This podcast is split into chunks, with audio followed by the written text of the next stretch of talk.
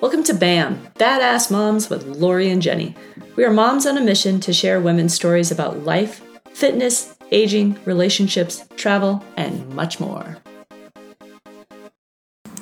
In between our guest episodes, we'll be serving up daily bites of goodness. We're talking about everything from fitness, career, love, travel, basically any topic that we find badass and that we believe will help you rock your each and every day. Today's bite embrace the move it or lose it mantra. Having been a personal trainer for years, I've heard every excuse in the book, but the one that stands out is I don't have time. Understandably, our lives are a whirlwind, especially as busy women. The idea of carving out a dedicated hour for exercise can sometimes seem impossible.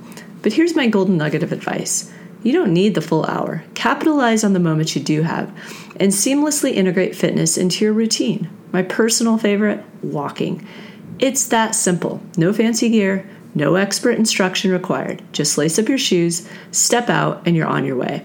Whether it's a five minute brisk walk now or a leisurely 15 minute stroll later, every single second counts.